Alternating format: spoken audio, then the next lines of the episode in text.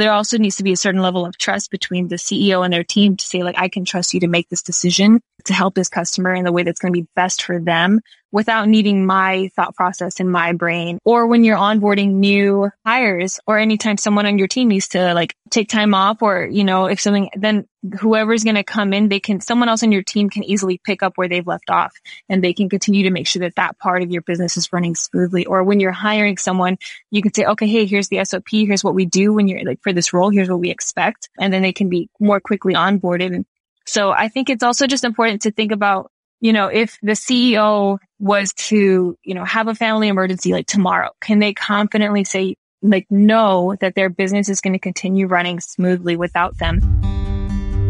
You're listening to the Launch Playbook Podcast, the weekly podcast for service based business owners to discover the starts, stops, and tools of transformation that go into launching their online offers. I'm your host, Sarah Vartanian, and if you want to launch your ideas into the world faster with more success and less burnout, well, friend, consider this show your secret playbook to get you there.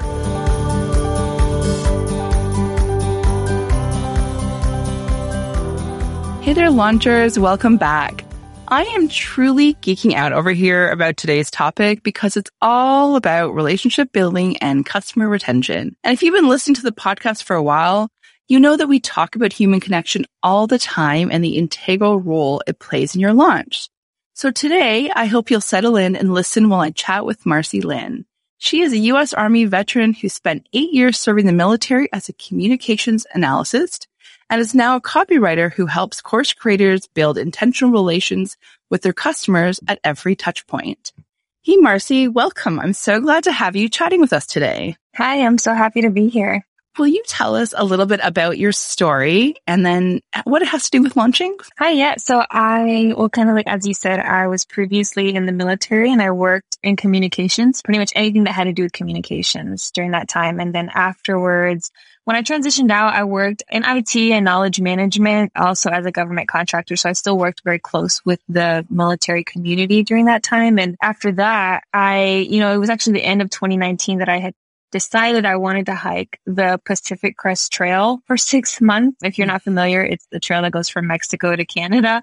That was my plan for 2020. But I mean, I think like most people experienced when the pandemic happened, that quickly changed. And so that's kind of how I, I fell into like this digital nomad lifestyle and started pursuing copywriting. And I think one of the things that I started to notice was just the huge opportunity to use not just copywriting, but for us as business owners and marketers as a means to build relationships and help more people feel like seen and heard and, and known and like understood and like they matter. And, and I think, you know, when it comes to like launching, there's so many things that you can do just from the earliest point, like that somebody interacts with your brand leading into the launch. And then while they're in your ecosystem and then to the time that maybe they outgrow it and, and move on, there's a lot of things that we can do to be intentional about that relationship and, you know, therefore like increase retention, but also the greater impact being that like more people are actually seeing the transformation that we're promising and, and feeling like they actually are like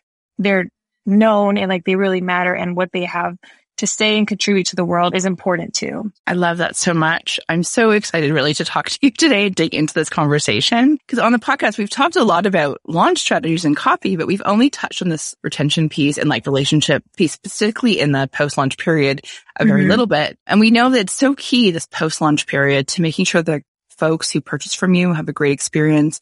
And as you said, actually achieve that transformation we've promised them. So let's start with something you said to me in our pre-chat and something you had mentioned before was that you wish people knew that the same amount of effort they put into the launch is just as important for the post launch. Yeah, for sure. I think so something that I've noticed is that there's a lot of emphasis and talk just about like sales and marketing and really just acquiring new customers because, and I think, you know, it's understandable because those are numbers that can easily be tracked. But what we don't realize is sometimes we end up in a position that we're just constantly chasing new customers and they're falling out, kind of like a leaky bucket, you know, we, we might think, oh, I need to double down on my marketing efforts or I need to try a new sales page or, or all these other things on the front end, but instead, if we would take a step back and kind of look at the actual experience that, you know, our customers, our members are, are having once they come into our programs or our just our atmosphere all together, taking a step back to look at that and then zooming in on the details that we can do, like the touch points. The entire experience is made up of different touch points with your brand. And when we do that, we start to see not just, you know, gaps in the customer experience and the journey, but also maybe things we can do on the back end to make sure that our teams are fully prepared to like create that experience for our customers. And there's little things that we can do that make people feel like, wow, like they really, they saw me and they actually cared about me. And especially, I mean, I think just, you know, with businesses these days, they, as we grow, it can feel harder and harder. Like for us as consumers, it can start to feel like I'm just a number in this grand scheme of things. I'm just another transaction. And it's almost, it almost becomes kind of like your competitive advantage when you take that time to really see them and show them. Like we can all think of times in our lives that maybe we, we were building a relationship with someone or just someone we're really close to and they did something that was like really meaningful and thoughtful. And it, it was to the point that you noticed because it was outside of the ordinary because it's not something that I think most of us have a habit of doing unless it's those people that we care about. And so again, like with customers being the lifeblood of our business is like literally, I feel like it's like, why not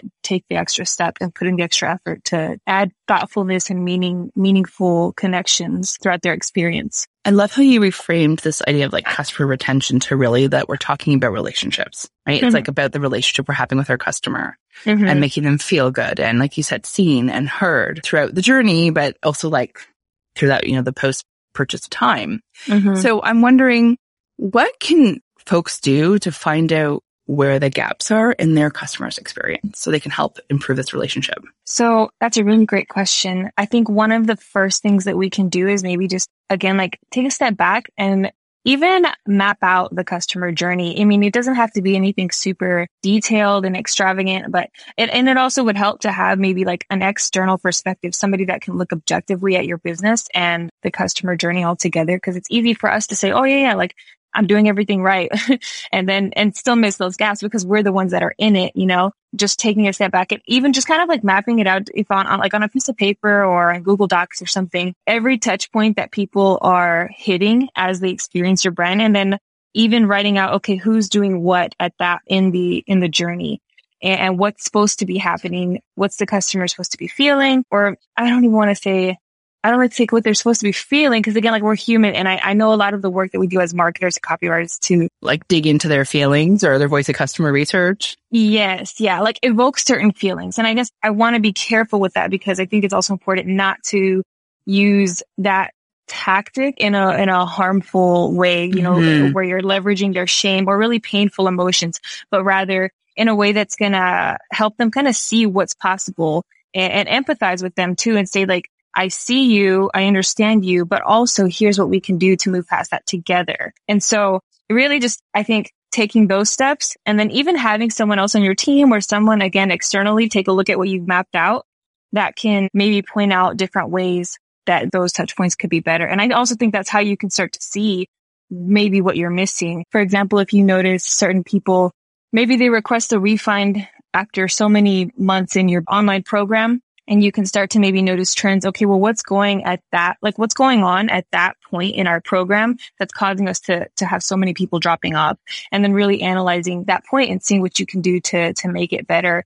And, and sometimes, it, again, it could be something as simple as just checking in with them, seeing how they're doing at that point in the program, how they're implementing what you're teaching them, if they have any roadblocks. You know, I think sometimes again, we, we start to overthink it and overcomplicate it and maybe send like a 10 email sequence, like, you know, kind of overloading them. But sometimes it could just be that, you know, understanding that sometimes people have stuff going on in their lives and, you know, there's, I mean, we're also with everything going on in the world, it's understandable that sometimes we just don't have the capacity to implement what we're learning in these programs too. I love that. Something that we did in the Launch Playbook Club, which is my group program, is in the post purchase sequence we had like the post purchase email, of course, which is like welcomes them and gives them the, you know, the login link and all that. But I added in just another email that was done through VideoAsk. So it was just like a little recorded video that says like, Hey, I'm just checking in and seeing how things are going. You know, hit, like hit reply and let me know. Mm-hmm. So they can mm-hmm. reply by audio, video or, or message. And it's been really great because it's just open ended. It shows me like saying, Hey, what's up? And it's been so informative to like what's going on in the state of people's minds a few weeks up and when they're into the program. And it's helped make some like tweaks and add some other things out. So it was like a simple shift that really didn't take much time on my part. Like I think I put together 15 minutes, but it's just been really informative. Like, and I, and I like how you mentioned, like, it doesn't have to be a big 10 email sequence, which is why I wanted to bring this up, right? It was like, it's two emails, the purchase email and the uh, second email, like, which was again, like a little video based. But again, just showing up, I think, and showing my face in that video maybe just made it more, is more like we're having a conversation. Right. Yeah. And, and, that's another big, just something that we overlook. It's just how much deeper. I mean, especially with just, you know, in such a digital world, everything is on the computer, but even just seeing your face, even though it's not face to face, like in mm-hmm. person, but that still makes a huge difference. Cause again, like if you, I think if we also just take a look around, it's also not something that many other businesses, I mean, it doesn't even have to just be memberships and online courses and programs, like any business really that could implement that extra human connection. That makes a big difference. Cause again, it's like and, and even better, because I know sometimes too, if you don't have the capacity, you could record just one generalized one and then you could send it to pretty much everybody as they come through your ecosystem. But even better if you like you said, just take the extra 30 seconds to even say their name because then they know, oh, I'm not just another mm-hmm. person that's in their sequence that's receiving this automatically. Like they actually, like they know my name. There was a time in the past that someone who I look up to in the online marketing space, like they mentioned my name in their email and I was like, oh my gosh, like this is so cool. like they saw, they saw me, mm-hmm. you know, like when yeah. the, these people that we see as mentors and we learn from, they take the time to see us, you know, think about again how it makes you feel. I really love that you do that. So yeah, I can imagine the impact that that's having. I love that you mentioned the email thing too. I mentioned it in another one of our episodes previously, but it was something I'm in the think tank with Rob and Kira as part of the Copywriter Club. It's their mastermind and something that they do every single month is they, there's an email that goes out that mentions all of our wins because we have the Slack channel and the Slack channel, you can share your win. And so at the beginning of every month, they'll be like, you know, here's what's coming, here's what's going on. And then they'll literally go through and do like a, like a brief, fun little like update of everyone's win. So if you share a win, you know, you're going to be celebrated in some way or the other. And it's just like every time you see their, your name in that, you're like, Ooh, yeah, that's right. I did like this did happen this month. And it just feels so good to see your names. And it's just like, it's really just a small thing, but like what a, a nice way to like make feel feel good and noticed. Yeah. It's, and it's cool too whenever someone else sees your win and they mm-hmm. exemplify it. Cause I also think for us, like it's easy to just kind of like, okay, cool, that was a win and then move on to the next thing and move on to the next thing. But like to really yeah. celebrate those and having someone else there to, that you look up to to mention that it's like, oh yeah, you're right. Like I, I did do that and kind of like take that moment to be proud of yourself. Makes you pause to it, right? For we're on to the next thing. yes. Cause it's so easy to just pause and ponder on the really difficult things that, that happen and, but, but so quickly move past the, the exciting things. So mm-hmm. yeah, that, that's also something I'm learning to do more of. So you mentioned that there are like that we, we can, you know, we can spend time mapping out the journey, maybe have someone external look at it. We can maybe ask folks questions as well who are in our program. But what about like, what are the main areas that you would say that could really use generally improvement for the customer experience. So like thinking about the whole sort of launch funnel, where, where are those key spots you think that almost everyone kind of like ramp up or like turn up the dial on that? Ooh, I think one a big one is being much clearer in your messaging, like on your sales page or that earliest touch point that somebody starts to notice whatever it is that you're going to be launching. I think being a little bit more using the copy in a way that helps people self-select whether or not that that's something for them Mm. I think a hmm. lot of times it's also like pretty well known just the really low course completion rate in, I mean, at least in our industry. But a lot of times, even in conversations I've had with other people through programs that we've invested in, and there's like a trend where it's like, oh, I got into this, but it's really hard for them to implement what they're learning because they're not at a stage in their business that what they're learning is applicable. So it, it becomes kind of like, oh, well, I'll use this later on whenever I, whenever I am at that point. But you know, I think at least for me, there's a lot of times I would love to believe that I'll get to it at some point, but it just doesn't happen because you also just grow in a different direction. So helping people self-select early on and notice that like, okay, this is not for me because I'm not at a stage of my business that I can actually get the most out of this. And, and it can be really frustrating too. You might be going through, you know, if there's like workbooks or modules and trying to map everything out in a theoretical way, like, okay, well, I think this is what I want. But the point is to be a lot more clear with, you know, when on your sales page, if it's like this is for, this is not for. And I mean like actual helpful information, not like sometimes you'll see on a sales page, like this is not for you if you don't want to be successful in life. And yes, like, like actually empathetic. Yeah. comments, like real comments that are in integrity, right? That with yeah. like, I want the, I want the people in the program that are going to see the success. I think that I can give them mm-hmm. with transformation, not, mm-hmm. not just because I want to have more numbers in my program or, but like real qualifiers is what you're mm-hmm. saying. Like I, you know, you're in business for one to three years. Maybe you are a service based business. Like maybe it's mm-hmm. like really specific things. It might, is that more what you're talking about? Yeah. Mm-hmm. Or I know in like, just like with copywriters, for example, it's like I've maybe at least have worked with a few clients because I know that was the, from my experience uh, being super new to copywriting. I was like, I don't know what to invest in or where to even start. But, and I think as, newbies, it's just easy to get overwhelmed with the many resources out there. And if we can just try to make it a little bit easier for that person that's trying to figure out what that resource is for them, it, it kind of helps them put a note in the back of their head, like, okay, cool. Like this is something I want to come back to when I am ready for it. And you, they can start to look forward to it. Mm-hmm. And especially if they're already gaining so much from any, like your emails or free resources and stuff like that. That's definitely just the, the biggest one that I see. Even before that, something I think I, I like to encourage my clients to do is, uh, whenever someone goes to sign up for like your waitlist for your program. So even like, you know, you're going to be launching. So you have a waitlist landing page or something like that. If somebody opts in for your waitlist, don't just automatically add them to your main email list. I think it's important to respect and acknowledge the stage that they're at in their journey and just because, you know, and I think too, if the worry is that, or if, you know, if we don't add them, then they're not going to get to know anything else that I have to offer. But if, if they're signing up for your wait list, they likely are already aware of you and what you do and what you teach. And, but still, I think that's just another small touch point that you can be intentional about because again, not many people do it. I think about an experience I had with a friend of mine. We, we both have curly hair. Earlier this year, we were talking about different curly hair products and there was two of them that had quizzes that would help you identify which products were best for your hairstyle and your, you know, based on the porosity and all that stuff. And one of them just gave you your, your answers, like the recommendations for free. Like you didn't have to put in any email or anything. And the other one asked for her email and she did not she, she, she never figured out which products were best for her because she didn't want to give them her email because she knew she's like, well, then they're going to start emailing me and I don't want that. Mm-hmm. And so they mm-hmm. also lost out on a customer because she ended up purchasing from the one who just gave her recommendations right off the bat. So taking a step back again, like, you know, and even thinking of someone's email inbox is like a really intimate place that like you get to show up in their inbox and share different things with them and respecting that space. And so that's just, I think another way like pre-launch that we can start to create a really excellent customer experience. And then even during the launch, once they make the purchase, another thing really simple that I've seen actually missed is not even getting an email receipt or getting the email receipt combined with a huge list of like you know, join the Facebook group. Here's the link to the Slack group and don't forget to introduce yourself. And then, oh, fill out this survey because we need VOC. And it can be overwhelming to receive this really long list of stuff to do and maybe breaking it up over the course of like two or three emails if they're not going to actually start for, you know, another week or so to make it more bite sized actionable. Like, okay, I can do this really quick. This is no problem. I, I don't know about you, but for me, when I get emails like that, I'm just like, eh, I'll just, I'll get to that later. Like that just, it feels like a lot. It's know? already overwhelming. Yeah. You're like, yeah. yeah. yeah. And it kind of brings you down from that post purchase, like I want to say a little bit of that higher excitement that you get. Like, okay, I made this decision. I'm in. And now it's like, oh, there's so much work.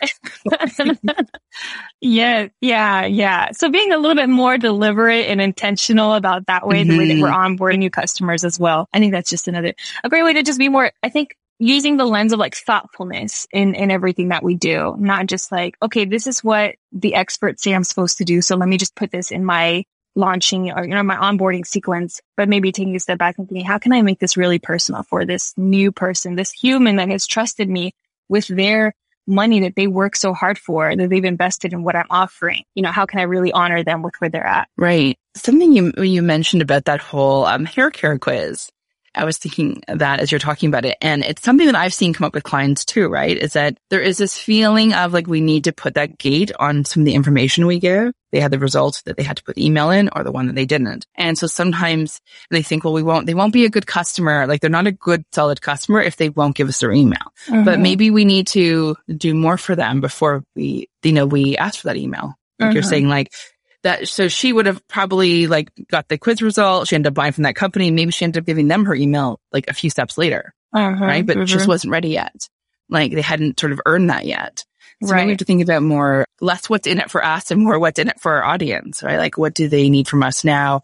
How can we make this an experience that they feel good about? And also like the fact is we're all sort of jaded. We know how this goes, right? We know that like I check yes on this and I'm going to get, I'm just thinking of like even like back to school kids shopping for my kids, right? Like if I check yes Mhm. on that marketing email, I'm going to get hit by American Eagle with like Mhm. Exactly. two emails a day. Right? Like, Mhm. and my suddenly my inbox is full. So we already all know that. So it's like we have to remember that people have already had these experiences and what are they bringing to that to that purchasing process, I guess, right? Or that purchasing experience. Like what are they already bringing here? All these thoughts that they already have about marketing right. to it. And it can be something simple, like just adding a little, like a check, a checkbox. It's like, do I have your permission to continue Mhm. emailing you after this? And because again, even the checkbox is not common. So someone's like, wow, they're Right. actually asking like for my permission to res- like send me more emails and stuff. It's not Mhm. so, I feel like in- invasive, you know, and I don't think we think about it as businesses and marketers, like, but from the person who's receiving it, it's like, oh my gosh, like I need this email for important things and I can't be bombarded with all these marketing messages. So Right. the checkbox is a really great way too, to just ask for permission. Because not everyone, if they're not in business, they don't have like three or four emails necessarily like we might, right? They Exactly. might have their one main one and their inbox is like so full. And that's the thing I've done with my clients. We, we do the checkbox. So it's like a checking in for permission to send it. And then if people don't check it, we've actually built in a PS on the first email where we deliver the lead magnet. Let's say if we're delivering Mhm. something, we'll Mhm. say like, we try to make it a fun little comment, like, you know, basically if you change your mind, we'd love to still like be in touch with you. So just click here and we'll add you to the list, right? So giving them sort of one more option once they see the deliverable or whatever we sent. And we probably get about, like I've usually found about a third of people will check in after that, which has been kind of interesting to see. So they change their mind once they see what you give them. Yeah, but that's really, I think that's just another great thing to measure too. But also it's just, even if it's like somebody decides they don't want to continue hearing from you, I would Mhm. rather, I would feel better knowing, okay, that they made that decision than I'm just sending messages to somebody that doesn't want to hear from me. Right. That's not a relationship, right? Yeah, exactly. Yeah. Like even that if we think about relationships in real life, like with other Mhm. humans, people that we love to talk to, like we put a lot of effort into the, like people with we, that we care about. Mhm. So that same amount of effort should go into these people again who are potentially going to purchase from us and trust us with their hard earned money or people that are already doing that. And, and I love too that you put the option at the bottom of the first email. And that's another thing is just making the unsubscribe like link very easy to, to find. It's kind of like a little pet peeve when some, it's like hidden or they make it really small so you can't find it or it's worded in a way that you think you're unsubscribing, but you're not really. So again, just being very clear and upfront and transparent with that kind of stuff. Cause like you said, I think just people these days, consumers and everyone we're, you know, that are purchasing these things, like we're, they're getting smarter and they understand what people are, well, not that they were less smart before, but just they're understanding the tactics that marketers use. I think just getting like savvy to the the way that the internet works. Yes. Right? It's yeah, like, yeah, yeah. that's a better word for sure. You mentioned to me earlier in our pre-chat before I hit record on this episode here that with your previous experience in the military, you were in communications and that there was this emphasis on like SOP, so like systems and Mhm. checklists. How do you think those could maybe help improve our customer experience if Oh, we had those in place in our business? really great question. Mostly because I just love talking about this. so I think they would make a huge difference. And something I've experienced uh, when I've talked to people about it is, you know, I think SOPs and checklists, they may not sound like the most exciting thing, but they're so crucial to running an efficient business. And kind of going back to like when you map out the customer journey and maybe you see that people are leaving your ecosystem at a certain point, it could also be something like customer experience. It's like, okay, well, they're having really bad response times or they're just not getting what they need from your customer service team. And then uh, it's like, okay, well, let me take a look at the back end and oh, it's because our customer service rep like either doesn't have the capacity to keep helping everyone at the rate they were before, or maybe there's not an SOP or what is it, a service standard in place for them. So they don't know what to do. Or the other thing that I'll see is they need to get the answer from the CEO. So then the CEO is becoming a bottleneck because they're already dealing with other parts of the, the business and the customer service person is depending on them to get back to them so that they can then relay the message to the person that's needing help.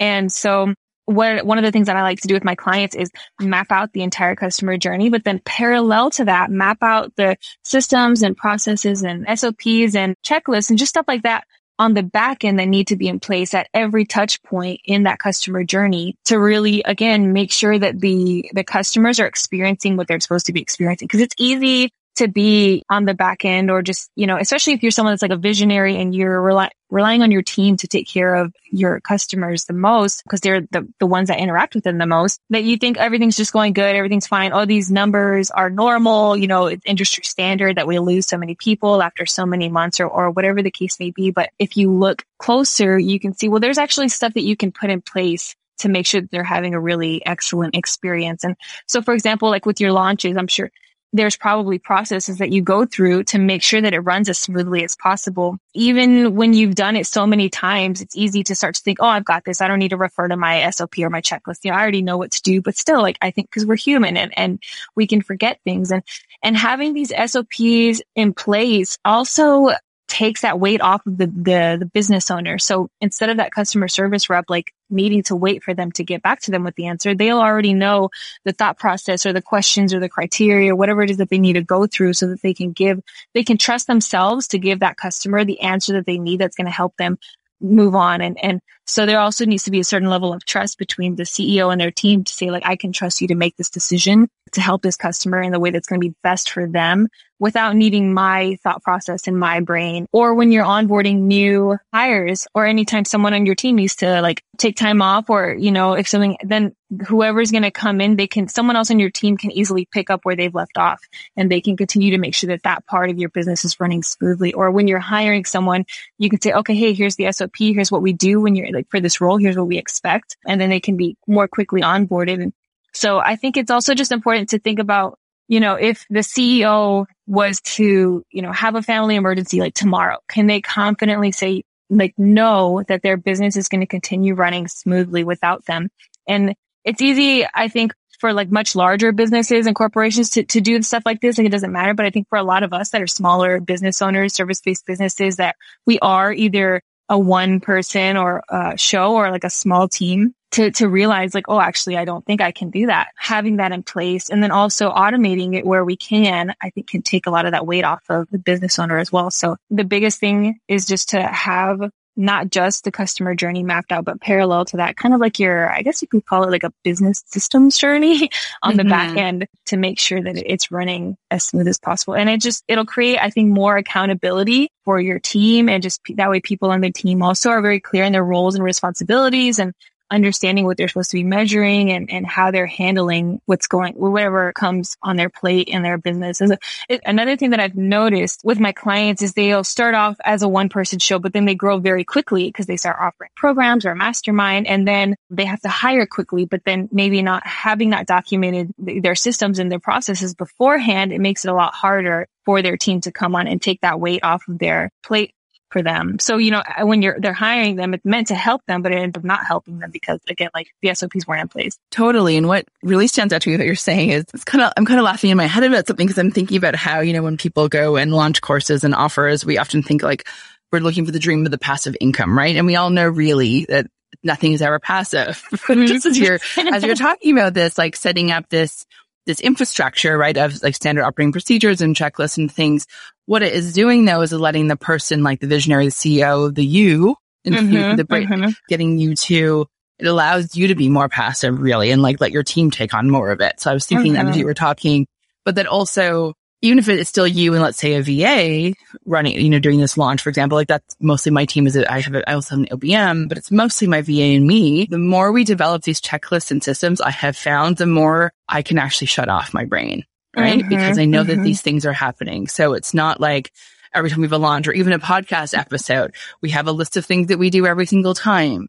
And now I'm not having to hold that list in my brain. It's just there. So we can just like go in and look at it if it's my part of my role or for the VA's role. And then I think that's how we actually become more, I'm, I'm air quoting here, like passive with, with the things that we're doing in our business is because we have these great structures in place that allow us to, you know, retain some of our energy and not have to make some of these decisions because they're already laid out for us. Yeah, exactly. And the other thing I don't think that some of us realize is that if this back end like stuff is not in place, then that bleeds into the customer experience and like your customers and members end up kind of like paying the price for that poor systems management or team manager, whatever you want to, I guess, however you want to label it. But sometimes we don't realize when our team is flying by the seat of our pants, like we might think we're, we're doing a good job of like hiding it behind closed doors, but our customers again, like, and it bleeds over through really poor customer service experience yeah. or maybe modules don't come out on the time that they're supposed to because someone on the team didn't know that they were supposed to take care of it by a certain time. You know, those, those standards were not established.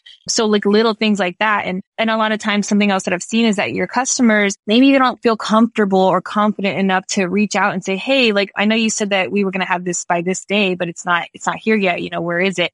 But instead, mm-hmm. another thing is they might go to their other inner circles because I think we all have those other, those business besties that we kind of have groups with share that experience and then with them. And so that's another thing that I think we're not thinking about is those conversations that are happening offline, the ones that we can't go message mining for and find on social media. And because, I mean, something that I think we all do is we trust the word of the people that we already know, like and trust. If we ask uh-huh. someone, Hey, like I invested or I'm looking at investing in this program that's about to be launching, you know, and I know you took it or I saw your face on their testimonials and then they want to know, you know, what was your experience? You know, cause I'm really considering it. You know, is it worth it? What, what was your transformation? And maybe they'll say it was really great. The content was really excellent, but customer service was really bad. I never got the answer that I needed. The modules were always late or, or just little things like that. So keeping in mind, it's, it's interesting because I feel like retention and the whole customer experience, it's just like a giant puzzle and there's all these yeah. pieces that need to be in play. It's not just one thing. You can use all these different little tactics to keep them and it'll work for so long. But again, if you don't have that foundational stuff in the back end in place, it, it'll, definitely fall, it'll get overwhelming and fall apart very quickly. And it sounds to me as you're speaking about this that it's something that if we start doing that from the early days of a launch or that we actually will be better positioned because at one point or another your launch like your numbers are going to grow more people are going to come in so that the uh-huh. time that it happens you're uh-huh. ready for it right like you've the structures in place to handle your customers and to be able to best support them and and show up for them mm-hmm. if you mm-hmm. already had the stuff created. Definitely. You were talking a little bit about, you know, those offline conversations that can happen when people aren't having, let's say, like a not a stellar experience. So what can we do when our customers don't have a good experience? How can we repair that relationship? For starters, I would most definitely acknowledge it. I think that's something that I see is even if it's brought to the course creator or CEO, whoever it is, their attention, sometimes it can just seem like it's maybe it is important, but they haven't so much on their plate that they don't have the time to address it. But I think addressing it is probably the most important thing you can do.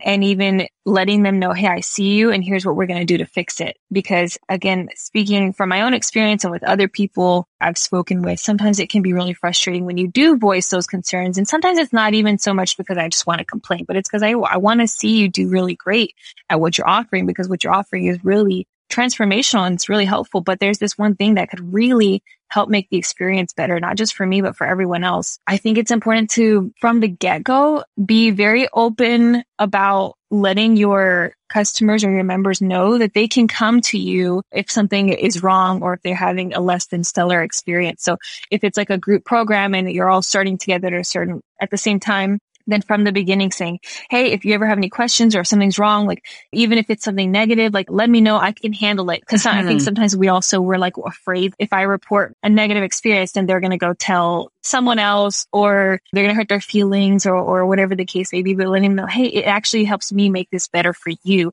But saying that and voicing that one of the times that I felt most comfortable sharing about my experience was when the, the person whose program I was in from the beginning was just like, Hey, if you have a problem, let me know. Let so and so know. Here's who you email, making that very clear and easy for people to say, this is what you do if you have something that you want to share or a critique or whatever the case may be. And then again, like responding and letting them know that you see it and you hear it. When I see someone that, or when I, you know, receive an email from somebody I really like hearing from, and then they say, you know, respond back with whatever, you know, they're trying to increase engagement. And I do. And then I don't ever hear anything back from them. it makes you question, like, why did you ask me to even respond if you weren't going to acknowledge it? Oh, it's probably because of whatever engagement numbers. And so the same thing with that, like, if you're going to tell someone, if you're going to tell your customers to email this email or text this number to voice your concerns, actually respond or have someone on your team designated as a customer experience or customer success person that says, Hey, this is your job. When somebody messages you or emails you, you have within 24 hours to say, Hey, I see you and here's what we're doing to fix it. Or we're working on a way to fix it. Or just even because sometimes it can be, oh yeah, we know we've just had tech issues. And so we haven't been able to get it fixed. But if you know you're going to have tech issues, don't wait for them to send a concern like, Hey, this model didn't come out yet. And then you're being more reactive instead of proactive. Instead, you can send a message beforehand to your, to your customers and say, Hey, we're having some tech issues. Maybe expect some delays this week in the modules, or maybe this call might have to be rescheduled so that we can all go over it together or whatever the case may be when it comes to that. But the biggest thing is just acknowledging it and owning it. Another thing that can be frustrating is to say, oh, my team this or so and so that. Just own it and say, here's what we're going to like. I don't think we want the excuses. We just want to know, okay, you, you, you see it, you hear it. Here's what we're going to do. Here's how we're working on it. And that's good enough. It can be uncomfortable sometimes, you know, just as humans for us to feel like someone's pointing out our flaws or something that we've done wrong or tell us something about ourselves that we know we're working on or we're trying to improve. And then you feel like, well, I, I know I'm doing it. I'm doing, but like trying to put that aside and saying, here's what I'm doing so that I can make this better for you. It sounds like a really good reminder for us just to own the fact that we're humans, right? Yes. And that we don't have to be perfect in and in, you know, in our delivery, we just, it, we want, might want to be perfect, but it doesn't have to be perfect. But what we really need to do is just own whatever's happening try to get ahead of it really by saying that it's happening, you're saying, and then also just like take the responsibility for it. That we don't need to blame on our team members. It's just this is what's happening. Here's what's going. Here's here's what's gonna like. Here's how we're gonna fix that. Or here's when you know when you can expect whatever the thing they wanted, like the module or the the next call is. I think that's really great. And then also reminds me going back to the SOPs, like you said, like making sure that there's a timeline to respond to those, to those responses that you're getting and things that it's not just going into the void, that they're actually being heard. Even if it's just acknowledgement, like even, even put on an automated email, I'm guessing saying like, we received this and you'll get back an answer in, even if it's three days to tell them it's three days. yes. Yes. so setting expectations. Yeah. If we know, then we're not wondering or feeling ignored, right? Even if it's like, okay, it's five days. Okay. Well, at least I know they're going to get back to me this week. At some point, I'm going to be expecting a response. So could you walk us through what you would say would be the most important things we could put in place for a post purchase plan, like it's for this, for this great relationship. So what are a few things that we could do to have a great experience after purchase? Ooh, that's a really great question. Probably the one of the biggest things is deliver on every single promise that you made during the launch and keeping track of those promises, which I think might also go back into like the SOPs and stuff for, for like a mm-hmm. launch. Because what I've seen often is, you know, we get so tied up with like, here, I'm going to make this long list of these bonuses and extras and goodies and a coaching call or, or whatever the case may be so that they can, so I can make this experience or just make this offer seem more appealing. But then we maybe forget that we offered all of those different things. And then someone might say, well, what, what happened to that coaching call that I thought I was supposed to get within the first couple of months? So having a plan in place to follow up, even if it's someone on your team, your customer success team, to follow up with them on, Hey, you know, I saw that you joined within the first few days of the launch. So now you're like, you're eligible for this coaching call with the person. Here's what you can do to schedule it. So then people know like, oh, okay, like cool. They're actually like, they're taking the steps to do what they said they were going to do. Following through is so, so key because that also just helps you start to build that trust with them and, and show that you're going to follow through on the, the transformation that you promised and sold as well. That's probably the biggest thing. Other than that, I would say when it comes to group programs, something I've seen too that I really, I thought was a really great idea was putting part of your onboarding sequence, maybe having like a boundaries and expectations agreement or a video. I know one of the big things right now is I hear in a lot of conversations in our industry is just having maybe a little bit more trauma informed decisions or ethical marketing is another like a value statement or like what the community like how to yes. like, engage the community yes like a value yeah. those happening yeah. Yes yeah. So being clear up front like hey here's what you can expect from us during your time in our program but here's also what we're going to expect from you. Because i mean the reality is too like even if you're going to promise a transformation you can't guarantee that they're going to do what they need to do to see that transformation. Right. so being clear up front about what they can expect and, and, and, letting them know, hey, this is how you're agreeing to show up in this community so that we can make sure that this is a safe space where, you know, everyone can show up and be brave. Cause again, like you can't really guarantee that safety, but you can show that you're actively putting these steps in place so that it can be as safe as you can possibly make it. When you're just in a community, a group community or group coaching program and everybody, maybe you have a Facebook group and some people might say things not realizing it could be triggering for someone else and setting those boundaries up front and expectations up front saying, Hey, you know, this is having a plan. I know I don't, I don't think it's talked about enough, but for managing conflict, because again, we're human and we may not always agree with one another, but saying, here's what to do if maybe somebody says something that is triggering or it causes a conflict. Here's how we're going to handle that together and we're going to work through it. And if you know, so and so doesn't want to, then maybe some steps in place to handle that moving forward. I love those. And I, I like that you really talked about that safe space, right? And how we can tell people like how to be in our community and how we show up. And I've been noticing that more and more. I'm part of a community and one of the things that they did, and I love this, is that they said like, everyone on their team when they're on Zoom is going to add their pronouns and they encourage you to add their pronoun, your pronouns. Like you don't have to, but they're encouraging you to, but they're going to do it. And they're, and they're explaining, and then they explain like why this is important. Right to them. And then another thing that was about like, what do you do if you're called in, right? If like you're, or you're, well, you're called out for something. So they're going to say, we're going to call you, we're, we're going to really going to call you in to learn. Mm-hmm. And then this is what we're going to do. And then if someone is acting out of integrity for the group, like here are the steps we're going to take. Like first, we're going to talk to you. Then second, this is going to happen. Then third, you're going to be removed. Like there's a clear boundaries of like what's going to happen when these things occur. So people know that they're, they're proactive, right? They're trying to, they're trying their best to create a space that's safe. I'm, I'm so glad that you, you talked about that because I, I feel like it's not part of most post launch launch plans now, but it's becoming the bigger communities. I see it happening more and more. And I think we can all start to adopt a version of that. Right. Exactly. Especially with, you know, just everything going on in our world and how there's a lot of learning and unlearning that's being done in our just society, but there's also there's a bit of resistance too for for some people as we're all trying to like grasp like this new way of talking to one another. And again, I think it just means that we need to slow down and be more thoughtful and intentional in the way that we speak to each other, not just mindlessly speaking whatever comes to mind. And maybe that means taking our eyes off of ourselves for a little bit and considering how our words are going to impact somebody else in the group or someone close by. Because then all of that impacts the experience and that impact whether or not someone continues to purchase from from you and anything else that you come out with because they're they're also watching. They're going to see how that person who's leading that group is going to handle that and it's going to show them whether or not they can trust them to continue standing up for them and showing that they're actually enforcing what they what they say they're going to enforce. Because another thing that i know me personally and other people like business best friends that I have where we look at sales pages is we want to see how much diversity there is on the page. And if they're using language that's directed to just one type of person, or if it's something that I can show up and feel like, okay, I'm not going to stand out because I'm different from everyone else.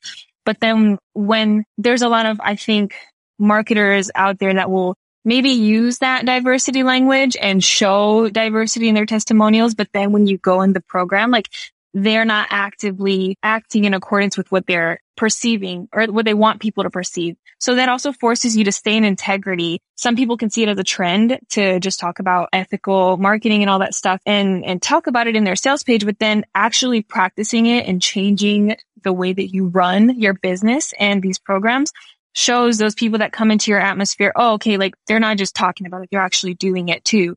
And the way that they're doing it is by having this boundary statement and, and they're handling this conflict that I had with this person that maybe said something that was triggering for me. So it also just kind of holds that person, that leader accountable as well. Cause whether we want to believe it or see it or not, I, I think we're all leaders in this space where there's a certain aspect of leadership that needs to be exemplified when we're leading a, a, group program or a course or a membership or, or business in general. And as service providers for our clients, we need to be able to step into that leadership role. Even if it's not something that we've ever seen for ourselves, the reality is that there's there's leadership traits that we need to be in order to be great at our jobs and, and great at helping those that we serve. I think that was a beautiful way to wrap up our conversation today because it really comes back to that relationship building, right? And being, again, you said it, being integrity and developing relationships and showing up how we'd want to be in relationship with other people, like how we'd want to be treated, how we want to treat people. So we can actually then have customers who stick around and want to be with us. Right. Marcy, will you please share with the folks listening how we can learn more about you and potentially work with you? Oh, absolutely. So um, my website is marcylynn.co and I'm on Instagram at miss.marcylynn.